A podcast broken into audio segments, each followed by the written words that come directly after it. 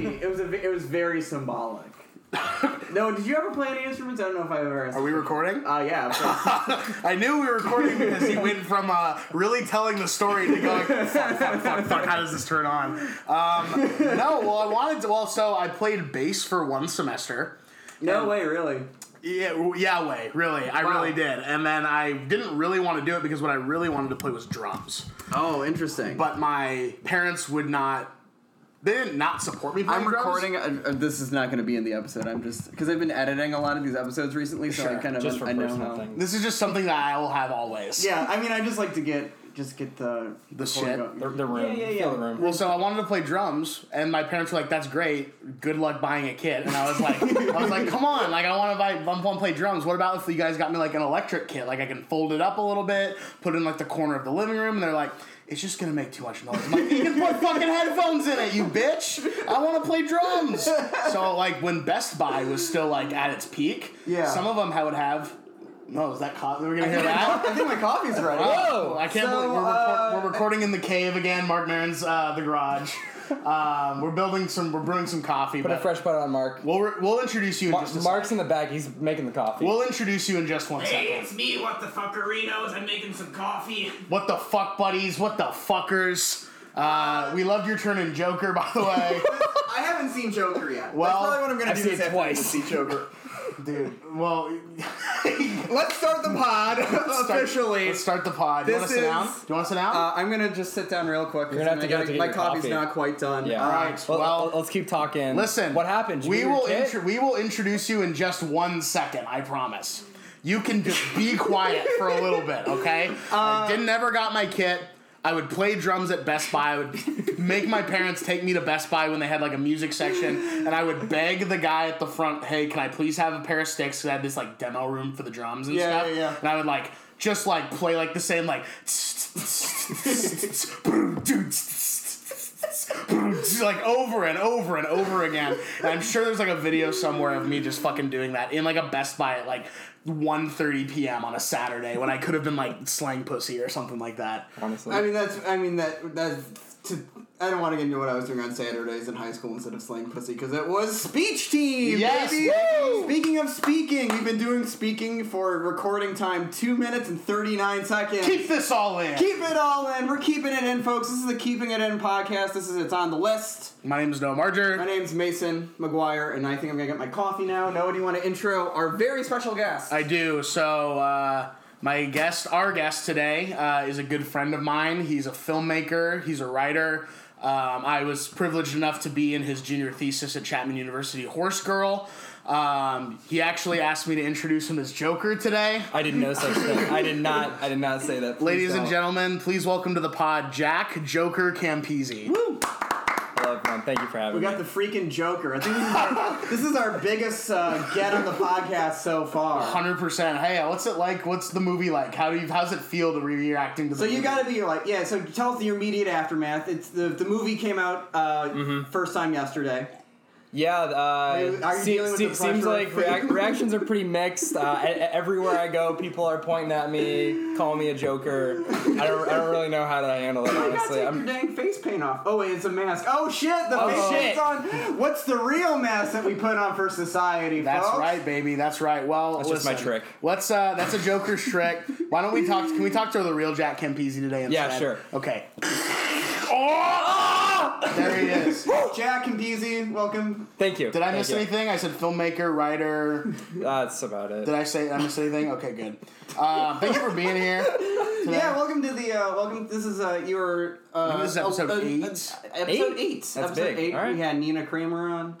We had Rocky Pirito on. This is a Nice. big uh, Chapman and Chapman satellite people Yeah. production. One hundred percent. Is it because it's merry-go-round? I guess that's how it happens. Well, it's now. merry-go-round. It's It's Carter. It's Carter and you. me. I'm right there too. Um, but yeah, we got uh, Ja- Jack on the pod today. I wonder how many times we can say that in the episode. Um, but um, thanks for being here. Um, Jokercast. Jokercast. We got Marin in the studio. We got De Niro. We were lucky to get De Niro. Mm-hmm. in the studio It was today. big. It's a big draw. Big draw. Um, De Niro- Ro- Bobby, do you have anything you want to say real quick? Bobby, no, he, he he's saying to cut him out. Just get- cut him out. I don't want. I don't want to say anything. I don't want to say nothing. That's fine. That's fine. Interesting. You, you don't Okay. you don't have to say anything. Okay. okay. Um, well, uh, you drove all the way up here from Orange, California. Is that Mm-hmm. We fair? did. We thought no one. I did peek to peek behind the production curtain a little bit. We thought we were gonna have you Skype in from, from all the way No, down. I had nothing to do today. Wow. Well, I have things to do, but I, I wanted to be here. I wanted to be in the studio. That's what happens when you're an adult. You literally are like, well, I do have things I have to do, but I'm going to choose not to do them and That I'm is going to do a every- podcast instead. That is every day of my life. Yeah. Thank God. I just I so Can't function without my coffee. Can't function without my coffee. This is my third cup today, and good news, folks. I'm hired. I got hired as a temp job in a warehouse factory, literally the vape factory. I will be uh, Yes. Nice. packing vapes for the foreseeable future. Congratulations. Uh, but that's not what we're here to talk about today. nope. We're as going to always- talk about movies and music. We're here to talk about movies and music, things that are uh, underappreciated, undervalued, Underrated or misunderstood, or something else. or something else, or just you know, sometimes a guest comes on and they feel very strongly about particular. Particular work of some kind, and they just want to talk about it. And that's the Even- kind of energy we're trying to foster here. Even if it's already perceived as very good, maybe Even if- this yes. person's like, this is even better than that. Yes. So we have a album that I think this was a me selection actually. I believe that you did choose the album this week, which is good that you chose that very quickly because I was probably going to throw in some like sad guy Jason Molina bullshit, which is what I've been listening to a lot recently. oh, not that today. Not that today. We will get to Jason Molina. I just finished his autobiography, so he's on my not autobiography, but I finished his biography, so he's on my mind. But today we were talking about another dead person. Oh Jesus Christ, that's fucking crazy. We're talking about the last and absolute final album from a tribe called Quest. And Jack, just to preface you a little bit, uh, we like to talk about the album, then we like to talk about the movie. Is that Sure. cool with you? I'll love it. Great, thank you, Jack. um, we like to. We were talking about. We got it from here. Dot dot dot. Thank you for your service by a tribe called Quest. Yes, an hour long album, our longest album on the show so far. Sixteen songs. Some would say too long. Some Oh. would say not long enough. Ooh. And we'll find out. We will find what we out. think. Uh, I think. Uh, so what's your? So you chose this album. I ch- Noah and Marjorie. Yes, I chose this album. Give I, us a uh, little, your little background, both on a Tribe Called Quest and on this particular. We got it from here. Thank you for your service. So I, as one white boy does who lives in the suburbs, I eventually started to fall in love with rap and hip hop. Exactly. Um, and I was probably around like mm, early middle school. I remember Eminem Mm. being like a huge like you know influence even. yeah, yeah, yeah. And like I just remember like falling in love, thinking just like oh like this is like the coolest genre ever, blah blah blah. Then realizing oh this has not been around for very long. There's like a lot Yeah. of music, but there this is not a very like old genre and like looking around and being like well who do we have and then looking at like rap groups and i think i discovered like jurassic 5 like Wow, really okay. like kind of like early on, there was this song they have called oh what the fuck is it? Uh, Quality Control Uh-huh. by Jurassic Five, which is an incredible Mm-hmm. song. Um, and I just remember thinking like, oh, like hip hop groups are dope. Yeah, yeah, yeah. And being like, well, what do we who do we have? And then we have a tribe called Quest, who who kind of came out. I want to say that they released their first album in like the early '90s, maybe late I think it was '80s. 18, 19, yeah, yeah, yeah, 90, 91 is low in theory. People's Instinctive Travels uh, in Passive Rhythm is 90. So their first, they're in their 90s hip hop duo with Fife Dog, RIP, and Q Tip. Big time. Big time RIP. We'll talk about that here in a little bit. But they released five albums in the Yeah. span of like eight years. So for as like kind of, I think, Jack, do you have, what's your history with Tribe Called Quest with? My history with hip hop in general is I was never into it until I think even recently. I've never really been into rap or hip hop, and I think a, a lot of the mo- like where it where it led to in the modern music. That's something that didn't attract me, but only recently was I um, have I been getting into more like '90s hip hop and stuff like Sure. that. Going back and listening to like I've I've been really into Far Side and like hieroglyphics and stuff like that. Far Side is dope. So going back and listening to those gave me a lot more of appreciation for Farside because um, I remember when this album came out, I wasn't I didn't really have that appreciation. I remember a lot of people talking about it and how big it was for Yeah. them to come back and release this album in 2016. And I listened to it a bit, but I didn't really understand it. And so going back to listen to it now was like I, I think I have more of an understanding and appreciation for hip hop. So I, I Sure. really did enjoy listening to it. Did you have any experience with the Tribe Called Quest in general, or were you kind of like, I'm just kind of tipping my toes in the water? Like, Uh, Um, I, I listened to like Midnight Marauders and, and, and a few other albums. Sure. Um, Midnight with- Marauders is an album that is a week older than me. Came Whoa. out the week before my birthday, yeah. oh! Yeah. So if you're trying to figure, so if any fans out there want to know when to send, go on my Amazon wish list and send me some criterions. Look at the uh, release date. Or A tribe called Quest Midnight or send them to Marauders. me. Or send them to me. That's Or- exactly yeah, like, I have some criterions I'd like. Um, But yeah, like, uh, were you when you hear the music, like, what do you think differentiates, if at all, a Tribe Called Quest from other hip hop artists or hip hop groups? Um, I think it's the instrumentation and the beats, and I think that's what draws me to it. And a lot of '90s um, hip hop and music, and and why I am more drawn to that than any kind of modern Sure. stuff. I, I, I like like pockets of modern hip hop and rap, but I really like a lot of the instrumentation on the earlier stuff, and I think that's that's what draws me to a Tribe Called Quest because they were um, they started a lot of that stuff and were big players in that scene. And I think it's interesting to listen to this album that came out. I don't know how many years after the previous one. I don't know how big of a gap there was between Eighteen years. 18 years. Yeah. It seems like an album that could have been released in the 90s, but it doesn't tread on a lot of the stuff that they did in, in Sure. like previously. So I, I think it has a little bit of like a nostalgia factor in the same sound. It, they- it- Interesting. it- Yeah, I, I thi- didn't feel like yeah. it modernized. I them, think per that's se. what. Uh, so, uh, I think that's what I like most about this album uh, is is just what you were saying is that it feels very Tribe Called Questy. Uh, Eighteen years after. the 18 fact. years after the fact, they had broken up, gotten back together, and decided to place to make a new album and start doing new music. Uh, right, like when Five Dog uh, uh, tragically passed at the age of like 40 or something Yeah. from like diabetes complications. Uh, So is that why they got back together? Because well, they didn't know that. I don't think he knew that his health was as grave as gravely serious as it was when it happened. Uh, I was just doing a little bit of reading, and it seemed that um, they had like gotten back. So they kind of they broken up in '98. And I think kind of buried the hatchet in like the early 2000s and started touring together as a group, but not really getting new music together. And then they played on one of Letterman's final shows, and I think that that's when Fife said, you know, we should put out new music.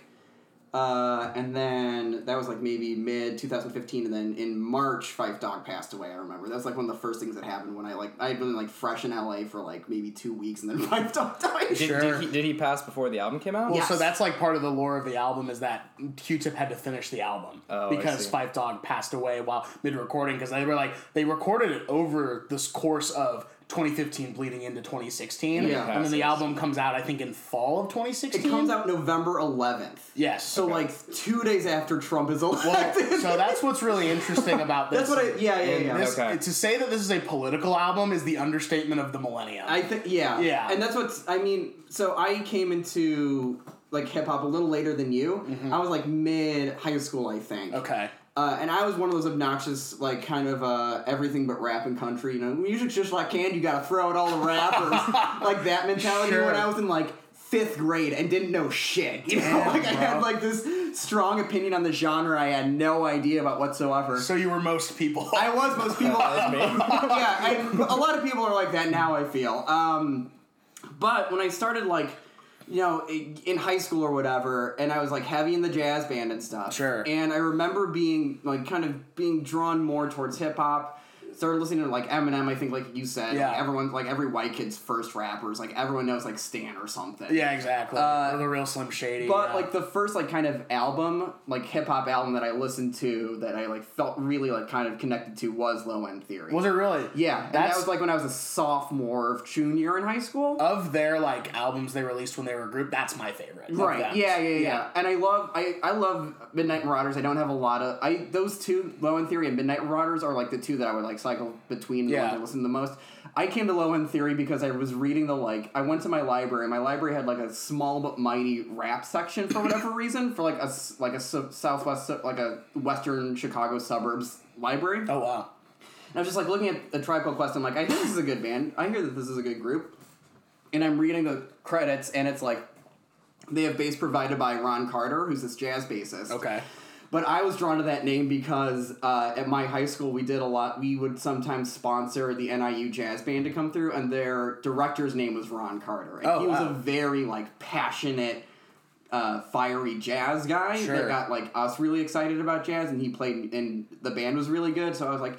Oh, I didn't know Ron Carter. This is Ron. Car- It's a different Ron Carter. But I was like, Ron Carter. Damn. Um, but what if so? And I had not heard "We Got It From Here." Thank you for your service. Probably because when it came out in 2016, I was just so depressed from uh, you know life Being in Los Angeles, Being in Los California. Angeles and California. Yeah. and like I don't know. I I think like Leonard Cohen had died a couple days before too. 2016 was a brutal year for celebrity deaths. I mean, it was like I remember it was like I when I was still on Twitter, I had this tweet. It was like the day. It it was like David Bowie and Alan Rickman were the two right off the top that Yeah. year. And there was like a week where there was like no celebrity that died, and I had a tweet that was when it's uh, been a week and no celebrities died, and it's Peter Parker and, and Spider Man Two, just like raindrops keep falling on my head, Damn. super happy. You know what's crazy? Did Prince die that year? yeah, Yeah, Prince died in Prince- April Jesus. that year. The um, I remember. I don't like. I didn't really think that I liked David Bowie like an extra special amount, but I remember uh, at Chapman we have this thing called interterm, which is during the month of January you can take one class basically for the whole month and like knock out like a requirement or something. It's pretty cool. I don't. I'm sure a lot of schools have something like that, but like I remember it was like, and you only go to class for like three hours a day basically. Sometimes more. It depends on how many days a week your class is. I remember sitting in my dorm by myself watching Adventureland Oh, like boy. during the evening, and then like picking up my phone because that's what we fucking do when you watch a movie now is you fucking look at your phone for fifty percent of it. I know, man. I know. I know. And so I'm in my dorm and I fucking pick up my phone. And it's like, oh, David Bowie passed away. I literally remember just like Oh. pausing the movie and just being like. Holy shit! Like I was like actually Yeah. kind of a sad about it, like, and I didn't think that I really was, but like just that year, it was just like person after person after person. fuck it was i don't want to think about like that kind of death because it was uh like the it was so weird it was like it felt kind of perfect that like that was the that was the year that the one good thing happened was like and i'm not a cubs fan but the cubs winning the world Sure. series you know what i'm saying Yeah. it felt like that was the- like there was it felt like that was like the thing that needed to happen and kind of like Sure. like one get us prepared for the coming up literal apocalypse Sure, yeah, yeah, yeah. um, but it's I, I'm glad you bring up David Bowie because he also released a very uh, uh, Prescient death, prescient, death obsessed album. Like I think two or three days before he died, which Yeah. Mm-hmm. is why that one in particular. Like I think that's why that death felt so immediate. Um, Sure, that uh, makes sense. Yeah, And what's great about this is it's kind of it is like you know the band gets back together, but then there's this the lingering. Uh, uh, Fife had been battling diabetes for basically his entire life, I think. Yeah, that and I think he was having some kidney issues. As Yeah, well. like he had had like a couple kidney transplants, and it's just bo- his body would not take any of the transplants. So, you know, maybe this he did see like the kind of writing on the wall and was like, I got it. We got to at least get one more thing out while I'm Sure. alive. And I think that even though he didn't live to see the final product, he's him and his legacy and his presence is just so felt on this album. Totally. And I think that's probably why I was put off listening, like put off listening to it for a long time, because I'm like, I don't know if I want to hear this guy's last will and testament. You sure, know? sure. But in a lot of ways, it's a you know, like I said earlier, I think like to say that this is like a political album is like well, no Exactly, shit. You know, yeah. every single song in here is just draped in like some sort of political quote unquote message, whether it be Yeah. about gun violence or whether it be about homelessness or poverty or just some political issue. And what's really interesting is that this comes out in March of 2016. You know, comes in at- November. He dies in March. Oh, I'm sorry. You're right. It comes out in November Yeah. of 2016, and what it feels what it feels almost as though is that while they were recording, it's the end of the Obama administration pushing through, and the last song on this album is called "The, Mm-hmm. Don- Donald." Oh, Yeah, and they and they sample. I think the election results. Yes. Mm. I think they use that as a sample, which is like, you know, Trump gets elected on November 9th, I think. Yeah. and this album comes out two days later. It's just insane that they were like, it's like the South Park schedule. A hundred percent, a hundred percent, and it's like really okay. Obama's, you know, he's going out. Trump's getting elected. Here we are. It's the Donald, and it kind of leaves almost like I mean the album's fucking long. It's an hour long. Yeah. and it, but it kind of gives you that last final taste of like maybe the album's over, but like there's a lot more still to come. Exactly, You know, even yeah. though Fife is no longer with us, Obama's no longer with us, quote unquote. Right, right, right. But now it's about to get a lot more hairy, and I don't know. It's just a really kind of prophetic little piece of the album that you, Yeah. is just kind of subliminal. But if you take a second to look at it, you're like, oh man, like that was very purposeful. Jack, do you have any thoughts about? We've been talking, going back and forth. No, here. you're good. I, I was just kind of thinking about the last track specifically. I wonder if it would have been mixed that way. That would have even been the last track if he not had won. he hadn't won election, yeah. Mm-hmm. Because, I mean, that's exactly what happened with South Park. They totally rewrote the episode. I wonder if that track might not have even been on there or if the album would have been cut or just, you know, mixed a different way based on Sure. the election results. So I Yeah. think that's that's an interesting I think it stance. would have been different. I think so. There's a nice little symmetry. I was reading. I listened to this twice, like I normally do with the albums. First, I was listening to it, walking here, walking to walking to the library this time. Walk into the library. Walking to the library, just put on my headphones, walked, and just like fi- I, it's like a I don't know, fifteen minute walk, and I just like kind of sat down in a chair and just listened to the last forty five minutes or however long the, it was, and looked there, and just you know let it dissipate. Listened to it again, was reading along with the uh, with the lyrics, Uh, and it's interesting on Genius, they point out the first lines of the album are Q Tip, Fife saying Q Tip's name, the last lines of the album. Oh. It's Busta Rhymes saying Fife Dog. Sure. Mm. And then it just cuts out. Yep. Uh, I also I love how abruptly this ends too, um, and it's like I think it's more so in the second half of the album than in the first that it is more concerned with death in the body and where we go when we Which makes sense Yeah. if you thought, think about how they were, how this was recorded. yeah exactly yeah yeah yeah, Um, and I don't know man I mean I'm a I'm a spooky spooky dark boy and I love things that are just death obsessed Sure. and so this is a good uh, I really I really like this album yeah What about you? What, do you about think you, of this Jack? album, Jack? I listened to it on the way here. No. Yay. My guy. I've been putting it on, but I forgot to listen to it. I wasn't as able to listen to like a lot of the lyrically stuff, but a were, lot. you, were you experiencing this for the first time? Um, I had listened to it probably once or twice when it came out, when, Okay, when there was a gotcha. lot of hype and talk about it. Yeah. Um, s- so it probably has been like two or three years since I've listened to it. Okay. But what stood out to me was a lot of the sampling. I really, I was just thrown off by them sampling uh, Gene Wilder, Willy Wonka on the first song, Oh, Space yeah. Program. I thought I, that really took me by surprise. I thought that was funny, and I'm pretty sure I don't know because I was listening to this like 30 minutes ago.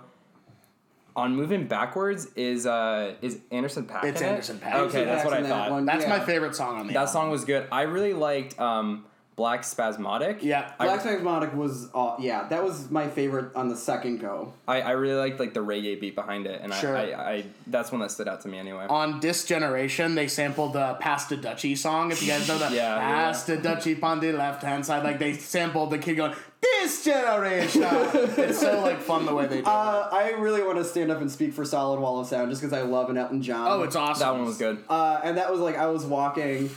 And I was really into the album. I was like really listening to it. I was really liking. starts it. out And then- really strong and then out all the of a gate. sudden it's just Yeah. solid wall of sound from uh, Benny and the Jets, and I'm like, we're going, baby. We Yeah. are ascending here today. Yeah, dude. And that open, I think their opening song, The Space Program, yeah, yeah, yeah, yeah. it's pretty like kind of tells you this is the album that you're about to listen to. Yeah. Yeah. Kind of throw it's that classic intro paragraph that teachers love, you know. Here's what I'm gonna talk about. Thesis. It's Yeah, the yeah, yeah. thesis, baby. It is. It tells you exactly this is the kind of album you have to look forward to, and if you don't like it, you probably shouldn't stick around for the next, you know, fifty five Yeah. minutes Yeah. or whatever it is. So, Jack, our rating scale on the show is would you recommend it to somebody or would you not? And you can qualify that however you want to. So, how do you feel about this album? Would you recommend it or I what's what would, were you thinking about I it? would recommend it to someone who likes hip hop music. Yeah. Going into it. Um, so yes, I would. I think that would be mine too. Is it's not like it would if someone was interested in Tribe Called Quest. This is not where I'd say start. Sure, But If somebody sure, was yeah. already less, like already interested in them, and for whatever reason, if you're like me, and this for whatever reason passed you by in 2016, you haven't listened to it yet. I think it's worth going back and listening to it because I think it captures that time so well, and it's also and it deals with a little more timeless stuff too. I think. Like, I think so too. yeah, like like like uh like just loss and and uh and it's just kind of worth it because Fife Dog was a very uh he kind of shaped a lot of hip hop, especially on the East Coast. I I think I don't know anything about rap or anything, but he's a very influential rapper and just a very skilled, gifted musician and artist. And I think that this is his last. You got to kind of give it give him tribute at that. Sure. regards, you know, if you respect him at all. I, I would agree. I would not openly recommend this to someone. I would think that this is someone, or I would not openly recommend to everybody. I think that this is something that you have to kind of already be into, Yeah, so to yeah, yeah. speak. It's definitely not a good leader into Tribe Called Quest. I think Low Yeah. End Theory is probably your best A hundred percent. lead in, Yeah. and then Midnight Marauders, and then their first album, you know, blah blah blah. Skip around, but um, I mean, think it's a great album. That's the reason I picked it. Um, it did receive critical acclaim It was when it that's the came thing, out. Is it was one of the most well regarded albums of that year. So to say that it's underrated might not be the best word for it, but I think this is a again, it's probably a little too long. It's probably some songs that maybe don't need to be in the album, but considering the fact that this was literally his like dying thing that he was doing, it's their last album ever. They're like the production of everything. There's something for everybody that likes rap Yeah. and hip hop on Yeah, this, yeah, and yeah, like definitely. you know, regardless of how long you think this album should or should not be, it's a recommend from me. I wouldn't necessarily call it underrated, but I would say that it's something that might be a little bit underappreciated. Yeah, yeah, because yeah. of the fact that it was so timely, and now we're three years out. Yeah, and it's so new, and I think it's just like you know, I think that we're on roughly maybe three year cycles of when we start to like critically evaluate stuff with a little. It's also the bit end of the hindsight. decade, Yeah, it's yeah. the end of the decade.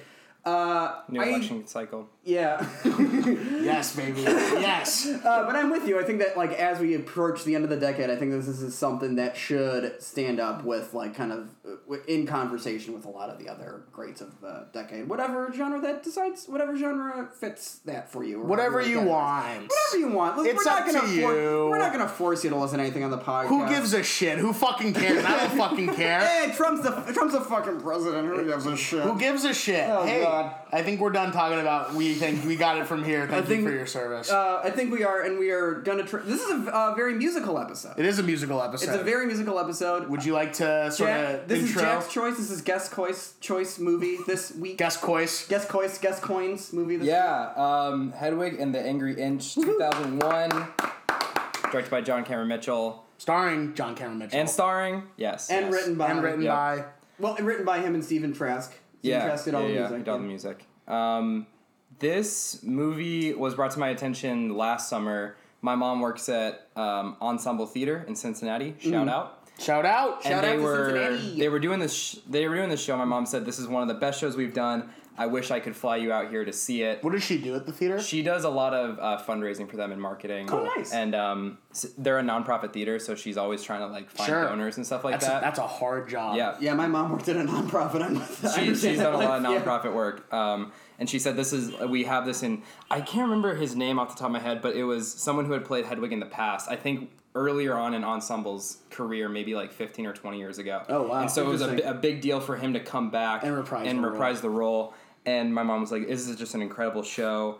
And I, I couldn't make it back home to see it, but I did see that the movie was on Filmstruck. Rest in peace, Filmstruck. R.I.P. R.I.P. Filmstruck. Filmstruck, Criterion Channel going strong. You'll, Yeah. have to, you'll have to see it, folks. I would say now, just a little side tangent. Okay. Do we like Filmstruck or Criterion Channel more? Do we? Matt, does it matter? Uh, I, Sidebar. I don't. Doesn't think, matter to I don't me. think it matters that much. It's- think it's a they're streaming functionally- service and a lot of the functionally same movies are on Yeah, there. yeah, yeah, yeah. Yeah. Great. Let's move on. Verdict. They're the same. Doesn't Yeah. fucking matter. Don't do anything we tell you to do on the show. Who fucking cares? Sorry, Jack. You're all good. I watched the Oh, movie. boy. I instantly became obsessed with it. Um, I just thought it was interesting, and, and I- just figuring out how it was made, and uh, and learning more about the actual History of it his, all. history of it all, and how it was an off Broadway musical. Yeah. That then was optioned as this movie, and I don't know if it. The only reason I picked it is because anytime I bring it up to someone, no one has any clue what it is or what it what it's about. So Interesting. Fits the bill of kind of what yeah, we do on this yeah. podcast. Yeah, maybe Interesting, maybe interesting. back in the, back in 2000 m- maybe it had a little bit more attention i know that it won i think he won best director at sundance and this was like a big Well, that's They won thing, the it was a audience Sun- It was a award, I think. Sundance. Yeah. it was a Sundance Labs. It was based off of his uh, initial musical. off Broadway musical. Right. Uh, It was I- off Broadway, and then it went to the West End in London, then in, in 2000, and then it went to being a movie, and Right. then it didn't get a re- Broadway show until 2014. yeah, and neil it's patrick fucking harris Neil Patrick Patrick, Harris. Neil uh, Patrick Harris, yeah. Andrew Reynolds, and I think even John Cameron Mitchell came back and did it for a little bit. i think so yeah Pretty amazing. Andrew Reynolds is a hell of a performer. He used to play Elder uh, Price. Okay, in- this is. Oh, So I'm looking. yeah. I'm reading uh, the uh, the Hedwig and the Angry Inch Wikipedia. There's a paragraph in the first, in like the in the abstract kind of section. 2nd Mm-hmm. paragraph. Despite largely positive reviews from critics and audiences, the film was a box office bomb, grossing only 3.6 million on Yeah, an I estimated could see six that. million budget. Yeah. and I could see it, but I Yeah. think it's just kind of like to say that it was a bomb for making like half of its like initial budget. initial budget when it's like a six million dollar movie. I, I'm kind of amazed that this movie made three million dollars in the. That's First. fair. Yeah. It's You know, totally fair. I also like there was a crazy thing with this where it was like I had for whatever reason thought that this movie was way older than it actually was. I Mm. thought it was from like the early to mid '90s, not the beginning of the 20th, 21st century, not from 2001. Nothing in nothing in particular about it. Like uh, it, it was just like my misunderstanding of like the kind of context. well that's when around the it. show started that's when that's when Yeah. they started doing it in the, the To me, that's back what in I was district. thinking. Maybe it's like anytime Anyway. I've heard it talked about, it, I was like, oh, it was this this show from the late '90s or whatever Yeah. that turned into the movie in the early 2000s? Yeah, this is my first time watching this. No, what about you? yeah, so I had actually heard of the movie for a long time. I or yes, me too. it was one of those that was like, oh, Hedwig, you know, blah blah blah. And then when the Broadway show came to be in 2014, I was still in high school. I was heavily involved in my theater department in Hmm. high school, and so it was like, oh, like this is not only a show that like theater people are gonna like, this is a show that like people who just like good music are gonna like, Yeah. you know, but not people who like did good music and also live in fucking Gary, Indiana. You know, this Right, is not. right, it's right. not like that kind of show. It's maybe a show that I don't know. Maybe people who live in uh, fucking Manhattan will really dig because it's a little bit. I don't know. Gay. edgy. it's, it's got one that it's got it's it's it's a little edgy picture, especially for two thousand A one. little bit, yeah. Yeah, yeah, you know, exactly. like it. I mean, yeah. I mean, the it's interesting because it is actually very philosophically cryptic. A little bit, I feel like it's very philosophically like uh, in charged with the whole idea of like who can we really be whole what does it mean to be whole like that whole idea i see that Mm-hmm. all throughout the movie and they talk a lot about greek myths and like Mm-hmm. gnosis which is one of the characters of the main characters of the movie's last name means knowledge right and Yeah. they say that in the movie like Tommy Gnosis, yeah. tommy Gnosis, like, Michael Pitt, baby. michael pitt we Yeah. love some michael He pitt glows up in this movie. he does glow up as Such fuck. a fucking dork at the beginning. he fucking glows up where Miss uh, where Hedwig goes in and uh, gives him a little happy ending in the tub is like the moment in the movie where you're like, oh, he's about to glow up. Throws- throws the card. yes, and throws the card. That's that what made me so sad. I was like, the card's gonna melt in the tub. No, It made me so sad. But so I had heard of the movie, knew it was a Broadway musical, knew it was like one of those things, knew it was a movie. Just never a movie that I really got around to. Knew that Jack liked it a lot.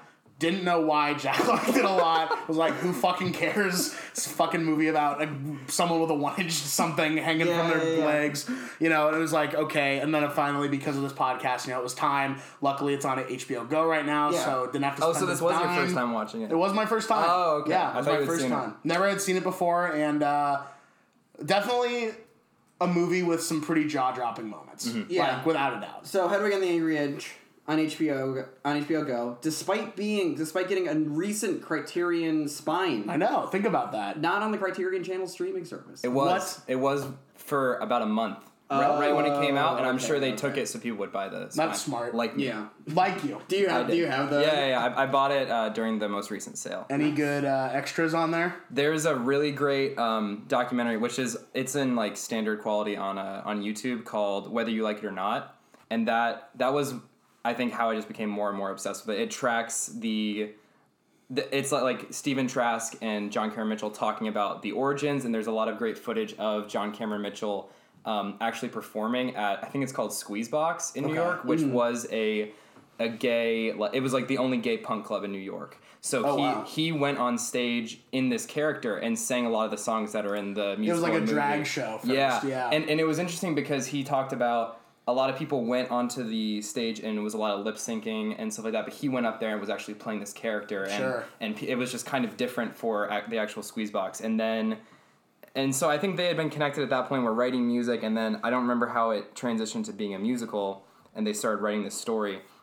But the character of Hedwig was all based on someone that uh, John Cameron Mitchell knew when he was living in um, this small town, and his dad was an army general. oh, interesting. Interesting. And so that it, it was this woman that he would like hang out with in the trailer park who was a German um, like GI's ex-wife. Okay. And so she was just living by herself in this trailer park. Oh, wow. And this was a story that he had told Stephen Trask and Stephen Trask was like that's a very interesting character.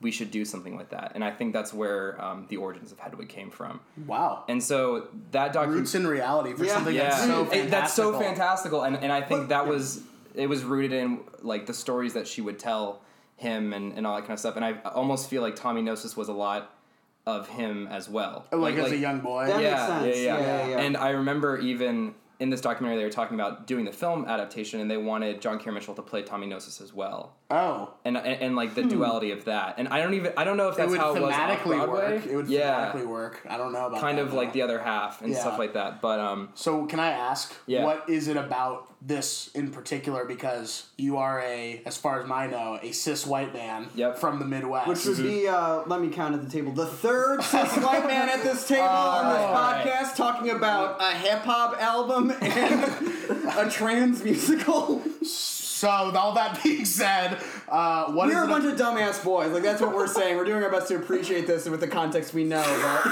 But to be taking a big head of a joint? um, what is it about this so that you love we so ask for much? your patience, folks. Please. the, the reason I love it so much is her character. Um, also, I've I've always really loved mu- like musicals, either based on something. Li- li- something or, or like movies that come out of it but i think um, this movie just did something very different with it and i think they talk about this in the documentary about how do we make the jump from broadway to this what can we do on a stage Mm-hmm. that we like that what can we not do on a stage that we can do with film and i think the one part they talk about is in one of the songs where Tommy Gnosis, or no, she's leading Tommy Gnosis through all this like hanging. Yeah, um, that's, all the uh, hanging laundry, and, yeah, and I yeah, was yeah. like, that's just something that you can't empirically do on stage. no, not in the same way you can do it in film. Right. Yeah. And I think I also love a lot of the um, the moments in this film where um, where the magical realism comes in. The wig in the box sequence is one that always sticks out Incredible. to me. And there are a lot of stage performances because it's rooted in a band, and so I think that's the kind of difference and reason why I'm more attached to this because I like the music and I, I love the music and the, um, but it's not musical per se. It's it's more a band playing these songs, and Sure. um, the magical realism sticks out, but a lot of the it's still a lot of like playing on a stage, which which Yeah. is part of the musical. Yeah, and I think that um, excuse me. Uh, I also I like that you brought up the music because I just want to get into it because I think that this I had not. I think the only bit of the soundtrack I had heard was uh, when the Neil Patrick Harris revival was coming around. I want to say I was heavy into like an NPR podcast point at that time. And they're talking about the production of the musical, and they played a little bit of, of Hedwig and the Angry Inch, or I've Got an Angry Inch. And I was like, oh, and that, that kind of let that be my impression of what the music was. Um, and this is like a rock opera. I, I mean, under rock Yeah. opera, but it's a rock musical. It's very indebted to kind of like uh, Tommy, like Tommy and like glam, like kind of glam rock. It's very Mm-hmm. very David Bowie. very David Bowie, very very glammy. Uh, but I was not expecting so much of the music to be just so like sensitive. I guess in- Sure. in a way, you know, it's ve- there's a lot of like great rock songs, but I think that there's a sensitivity to it that I really like. And my favorite song, my favorite song, the one that I just keep needing to go back and listen to is "The Origin of Love." Sure, Uh, it's a beautiful track. It's a beautiful track, and that was like that was a moment when I was watching the movie, and I just kind of it just kind of took my breath away because I was like not expecting it, and then the movie gets especially into with the this- animation. and Exactly, everything. that's the thing is I was not ready for, and that's another thing that you can't do on stage, I'm or sure, is like- a lot harder to do. Exactly, and I'm honestly. sure like the product, like you know, each individual production finds their own way to like stage that particular song the way it was. But I, um, the animation, it was just so. I don't know how, to, how would you describe the animation style. It was- Surreal. It's very surreal. it's- very but very minimalist also. Yeah, and it's it's like reduction- paper paper reduction. cut out. It's like drawn with crayons or like markers. very yeah. simple lines. yeah. yeah, it feels kind of like like uh like almost cave drawings in a way. Oh, that's Some- or interesting. something Yes, yeah. very, very ancient. very ancient. v- Um, That's a really good point. yeah, and uh, talking, and it's just this beautiful. I think I just think it's a beautiful song. What are you guys' favorite tracks on this?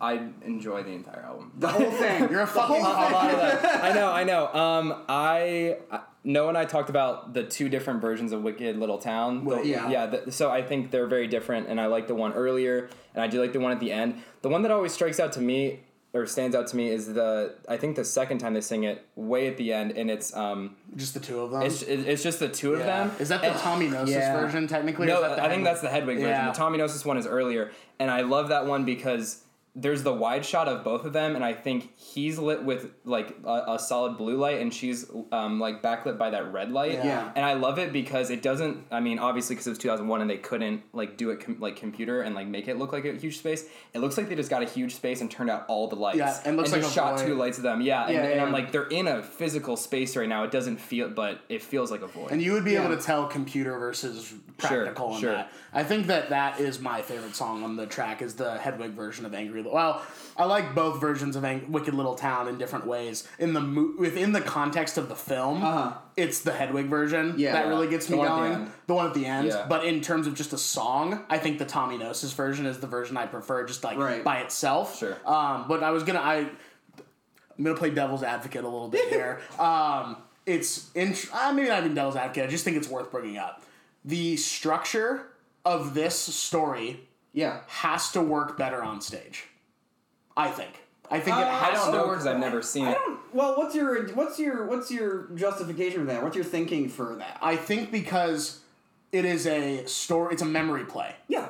and the memory aspect on stage because you are pr- confined to one proscenium, one viewpoint. Sure. Yeah. it is able to kind of flow in and out of one viewpoint. Not to say that it doesn't work in the movie, but I have to believe that just like the way that that like that framing device of like this is going to be a memory play. Yeah. And a lot of the time in film, you would typically write this. I think different. I think you it, because if it's not Right. being adapted, I think it would be written in a way that's like maybe you don't necessarily start when he's a young boy and you do the chronological thing. Sure, Maybe yeah. you do something that's a little bit more like I don't know, you s- you you get little glimpses here and there, and it's like kind of them following because what they're following Tommy the entire time. Yeah, yeah, right? yeah. I think that that just because it is an adaptation from the stage, they decided to keep that structure of the memory play, and they decided to keep that structure of the we're gonna do a song, and then we're gonna kind of learn a little bit about Hedwig, and then we're Yeah. gonna advance the story. I have to. That was kind of one of those things that while I was watching, I was like, I feel like this is very much taken from the stage, and obviously because it's a play, like no shit, but like. That to me just stood out. Like if this wasn't taken from the stage, I feel like this would have to be written differently. I agree. I think. Okay. I think that you're. I think that you're right. That if this was like, I was. I wanted to bring up uh, Christine Vakin. Vachon. I don't know. She's the produ- She's one of the producers on here. Yes. Uh, her studio Killer Films uh, put up money. I don't know if they put up money for this, but they produce it, and they do. She's um, Todd Haynes' producer and, And Todd Salons. Todd Salons. Yes. Uh, DeLuca was involved with this also. He was, and uh, not only this is did- a New Line movie, which is I think it was acquired by New Line. was it I, I least for think distribution? So yeah, like Yeah. after after uh, Sundance and all that stuff, I think it came up. Uh, but um, I think that I maybe agree with you that if this was being adapted for, because like in my mind, like I don't see a ton of like stage musicals movies. sure. Uh, I think the last one I can remember seeing was Les Mis. You know, Okay. and that's kind of like the last high profile one, and I don't think they changed that one too much. Okay, They didn't. They- yeah, they really didn't. They just gave a guy who's uh the the, the Tone director deaf. of style is uh is uh canted angles and dirty. and Russell Crowe singing One Uh, as a more style. day to revolution. We. um, Yeah. But I like that she kind of. Uh, I don't know if I necessarily. I think I agree with you that this would have been changed if it was if the if they made an adaptation of the Broadway play in 2014 instead of it like having this kind of like circling around and getting a Broadway show, um, doing this like world tour, getting a movie. They probably might have cut around it and tried to make it a little more conventional. But what I really like about the way that it exists now is that it still feels like a play. It totally does. But in the movie theater, and that's kind of like how I felt about Rocket Man too, which is why I Sure. like Rocket Man a lot. they're actually very similar. I, I think feel they're, like. ve- I think yeah. they are very similar. Uh, I would du- I would definitely double feature uh, uh, Hedwig. d- Hedwig with Hedwig would be like the B would be the B kind of role for or the the B on that on that on that That bill. bill, yeah. Yeah, yeah, it'd be Rocket Man and then Hedwig. Not for like quality's sake, but just because it's like you go out, you start big, and then you want to give people something to chew on before their night's over. Sure. But like I, I appreciated how the story was like we were discovering it was kind of like a story about uh, Hedwig learning how to accept this this this Thing. this her whatever their like accept their identity and the fact that they're uh, uh, that's what I, I think is just so beautiful that's so great about like just the final shot of I this was just movie going to say the final shot is perfect. Yeah. it is perfect where it's like um you know there's like an animation sequence in between what little town and the final shot of the movie where it's that there's this tattoo on hedwig's leg but It's like her hip, I think. hip somewhere Yeah. that's like these two symbols that are like uh, like opposed but of one thing and then at the end they like kind of come together uh, Mm-hmm. and then there's like this great like like kind of zoom out from that or like pull back Mm-hmm. as she's walking down this uh like this Alley. dark alleyway and you just kind of like she looks like this void walking through but then coming into the light and walking off with the rest of their life and like it made me feel strangely hopeful Totally. Yeah. It kind of makes you. It kind of gives a sense of like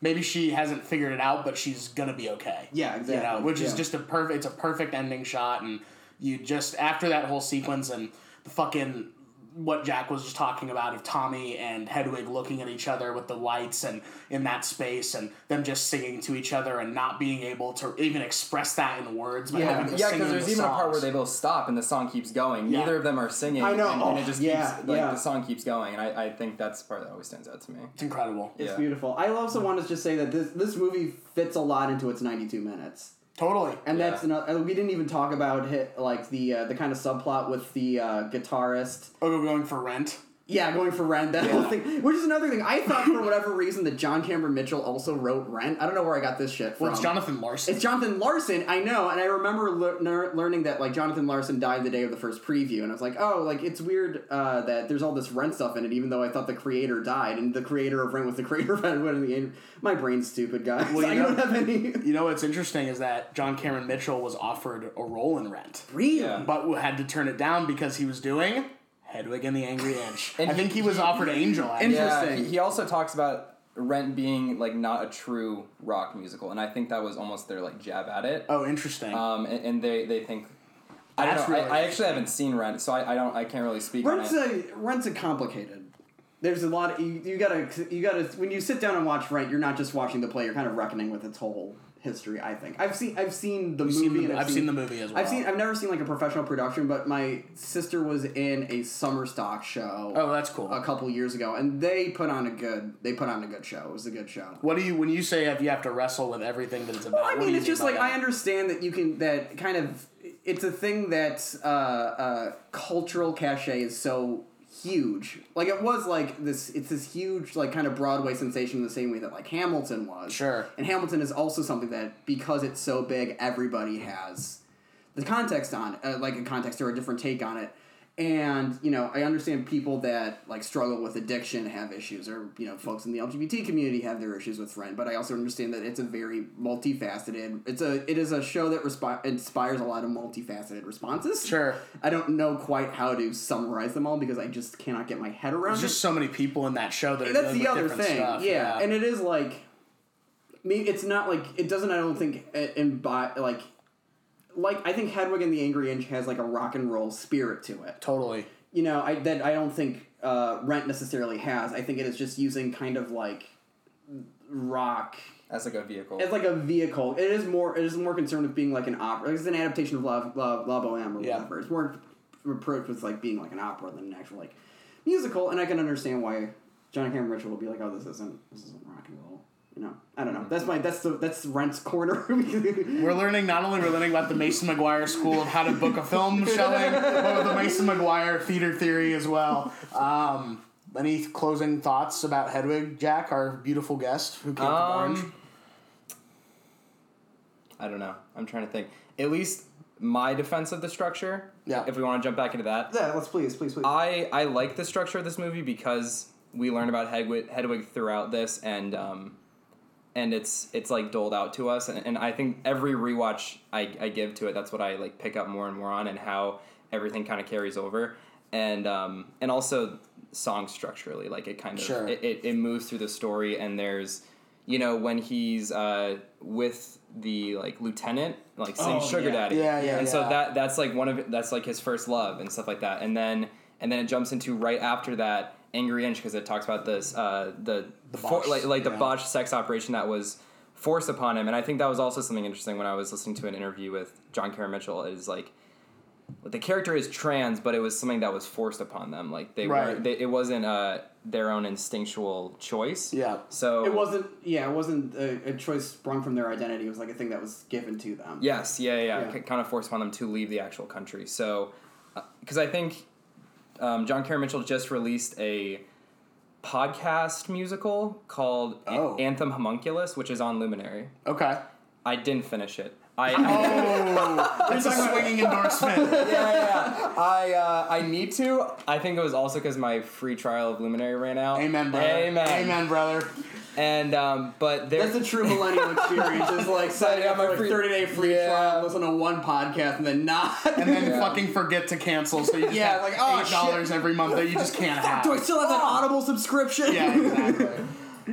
but in that or is- I I was listening to some interview about that and I think he talked about um, playing roles that like you're not um, you don't know or something like that Yeah, sure. and, and kind of being outside of that and I think he talked about referencing Hedwig where it's like oh well he's he's gay but he's not trans Sure. so could he play that role at least like a lot of the things that It's a good conversation to be Yeah. It having. is a very complicated conversation, and it's also like this is a conversation that's not gotten. Uh, that's There's not really been any answers around it. I don't. I mean, I think that it's yeah, and it's like I was thinking about this movie comes out ten years after Silence of the Lambs, which I think is the Sure. last like a very high profile the last very high profile uh, or somewhat high profile th- piece of media which has a, uh, uh, a a character whose gender expression and identity is also in flux, Sure. Mm-hmm. and it's treated very differently in Silence of the Lambs. Yes. Um, uh, I mean, again, this is just the dumbass cis boy hour right here. like just talking, we're trying to Yeah, tackle no, a all very- right, all right, yeah. Everyone wants our opinions on this. Yeah. Everyone put everyone everyone front. wants to know what we think about the issues. I mean, I it's so complicated, and I don't know where to, you know, I. I don't know how to have this conversation just because it's like not my been experience like this this this this gender Sure, thing like sure. I've you know everyone has their kind of ups and downs of like who am I and like this sense of identity but it's like at the end of the day I still But that's I'm what just so much what like, Heavy you is know? about. Yeah, it's like it is, and I would like to hear what people from like the trans community thinks about this. If you have any articles or whatever, please send them my way. If you just want to have a conversation about it, I'm very interested because I think this is an interesting cultural product for its time, and especially Mm-hmm. now. Um, There is an article that I've read. there's, there's an article. Oh. Uh oh. It's a, it, it it um it looked at how Hedwig's mu- Hedwig and Tommy are playing the same songs, but Tommy gets the recognition because he's a straight white cis male. Right, right, right. And and Hedwig Oh, it goes yeah. against the grain of what like the rock community holds up on a pedestal. Sure. Because she's a woman, because she's trans, and so she's playing like the small Sure. places right next to the, the huge stadiums Yeah. that he's selling out. But he just stole her music, and, and everyone like holds that up on a pedestal. Sure, I mean it's the same thing that Elvis did. You know, Yeah. straight Yeah. up in a Yeah, lot of yeah, ways. yeah. You know, he was like, "Man, these songs are great. I'm white. I'm gonna do them too." Yeah. Yeah. And then he was, you know, the king of rock and roll. Right. Yeah. Straight up. Um, what's also interesting is to think about the film career of John Cameron Mitchell that comes next. Right. Yeah. Because he does some pretty interesting things. He does a movie called Short Bus, which I haven't Yeah. seen. It's been on my watch list. for a Short uh, while. bus, yeah. I remember. I think the first time I actually heard about Hedwig and the Angry Inch was from uh, like I used to listen to the Ebert and Roper podcast. Like that was like the first podcast I ever listened Sure. to on my like tiny little uh, gray iPod Mini. Oh hell yes. And so, like in 2006, this movie Short Bus came out, and they were just talking about it, and they were like, uh, "It's about a sex therapist who has never had an orgasm." And I'm like, "I'm 13. I don't know what any of these Yeah. things are." but yet I'm turned on anyway.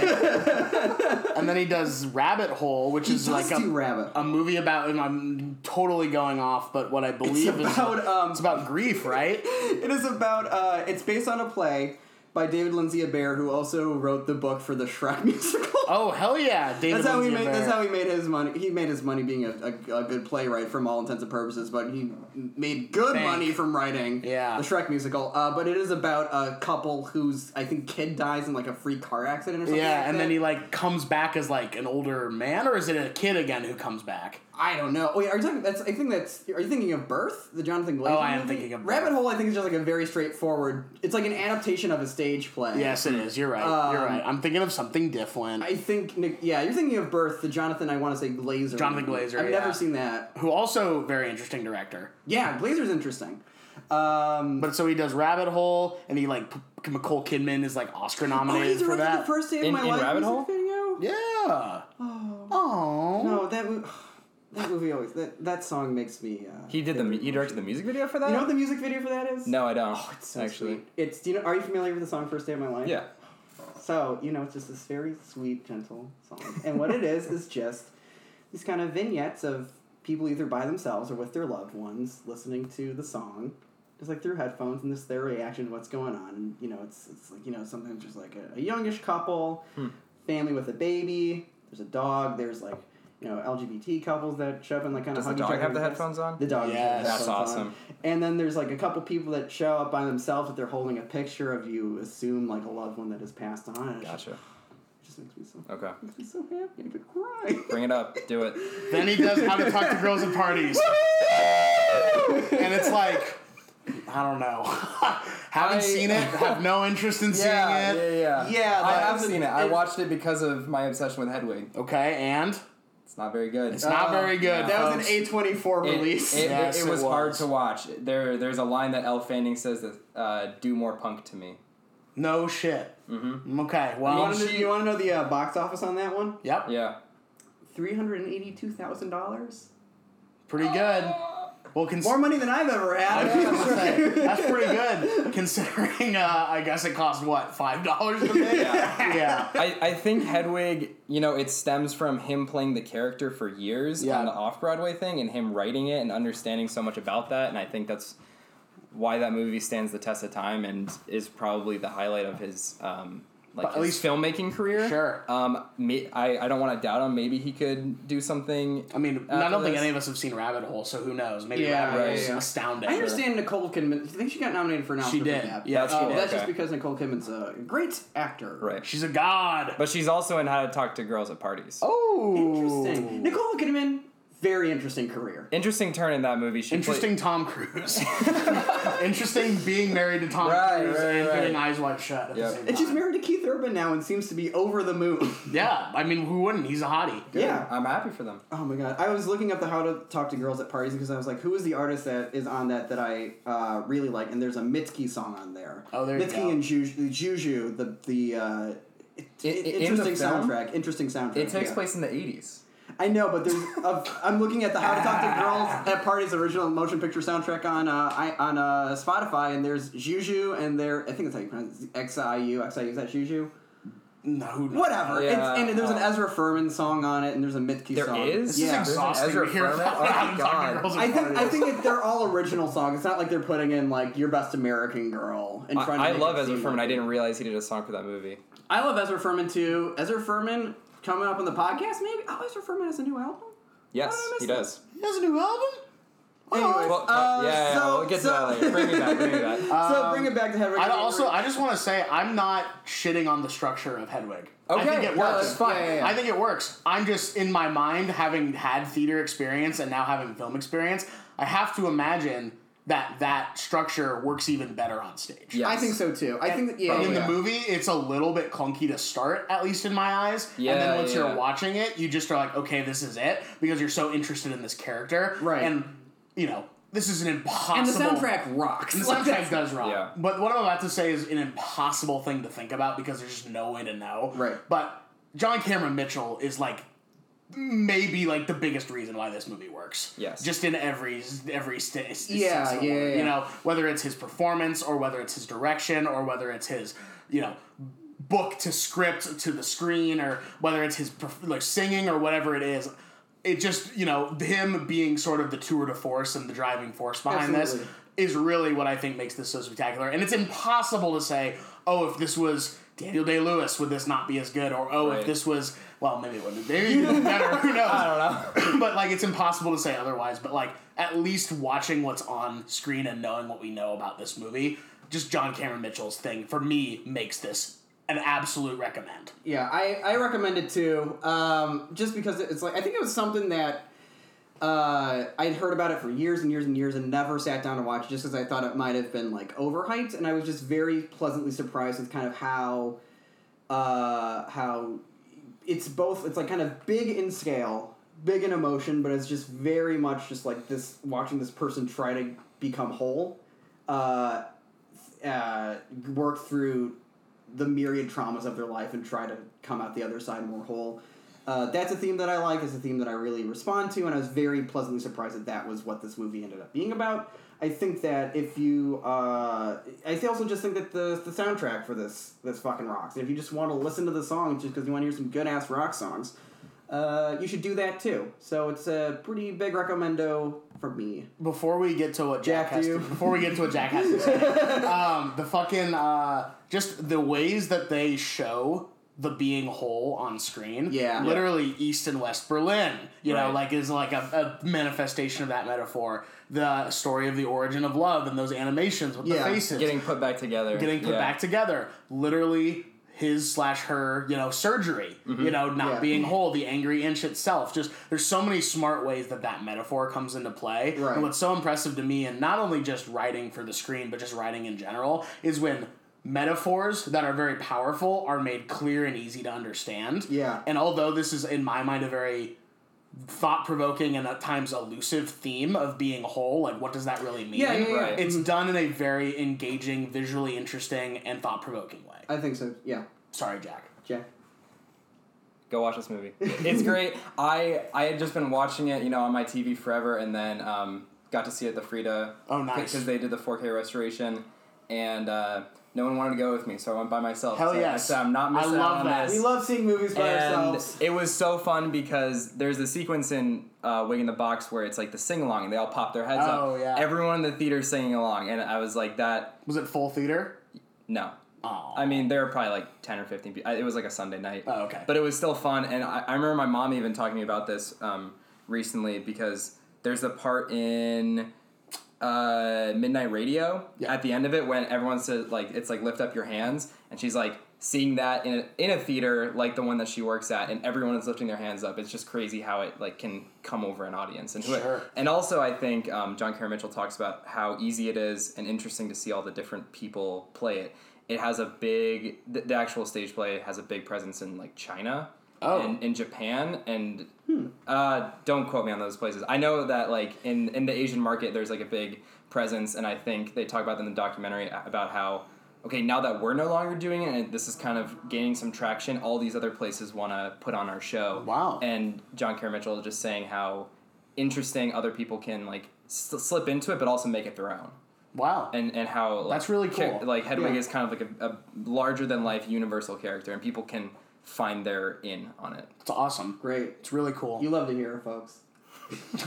Jesus. um, Jack, thank you so much for coming on the podcast. thank you Jack, so much thank you for having me. Thank you so much for driving up the, the scary drive from Orange County Big to LA scary, County. big scary. Um, we usually ask our guests if they want to plug anything. You'll find out that I never do, but do you want to plug anything on the podcast? I would plug my thesis, but I'm not ready to plug my thesis. Yes. No. but I want to plug that you will be making a thesis. I will And be making a thesis. Uh, maybe by the time this comes out, there will be some sort of crowdfunding for Uh, it. possibly, um, Hedwig was a big inspiration on it, and I, I've been pulling a lot from that, and also trying to make it my own. But uh, Hell yeah, buddy. that, that's why I love this movie so much. Keep an eye out for that. Do you have a working title? Homecoming Queen. Homecoming Queen. Homecoming Queen. Keep an eye out for Homecoming Queen, everybody. Uh, yeah, thanks for listening. Uh, if you want to What- get. What are you going to plug? What am I going to plug? Uh, my other podcast, The Barn, a podcast about the Shield, where we talk about the Shield every week. Uh, what else do I want to plug? Excuse me. Um, you die? plug uh, plug allergy medicine. Uh, I'd like to plug. I'm Uh, stealing my bit. What- what's your Well, you're- What's your favorite allergy medicine? uh, I'm a big. I'm a Claritin boy through Okay. and through. All I'm right. a tech guy, but I respect it. I'm, I'm respect, Zyrtec. I'm with respect. you on that one. Yeah. Ooh. I don't know. Zyrtec, for whatever reason, for me, just does not work as quickly as I want it to. I don't know. I've always been a Claritin boy. not patient. I'm not patient. Uh, find my Instagram at hot dog debicki, hot dog the food debicki, Elizabeth debicki, or at good sky t o n i t e. I'm taking pictures of the sky. Uh, taking a page from Noah's book. I would also like to plug. Uh, this is something I did recently.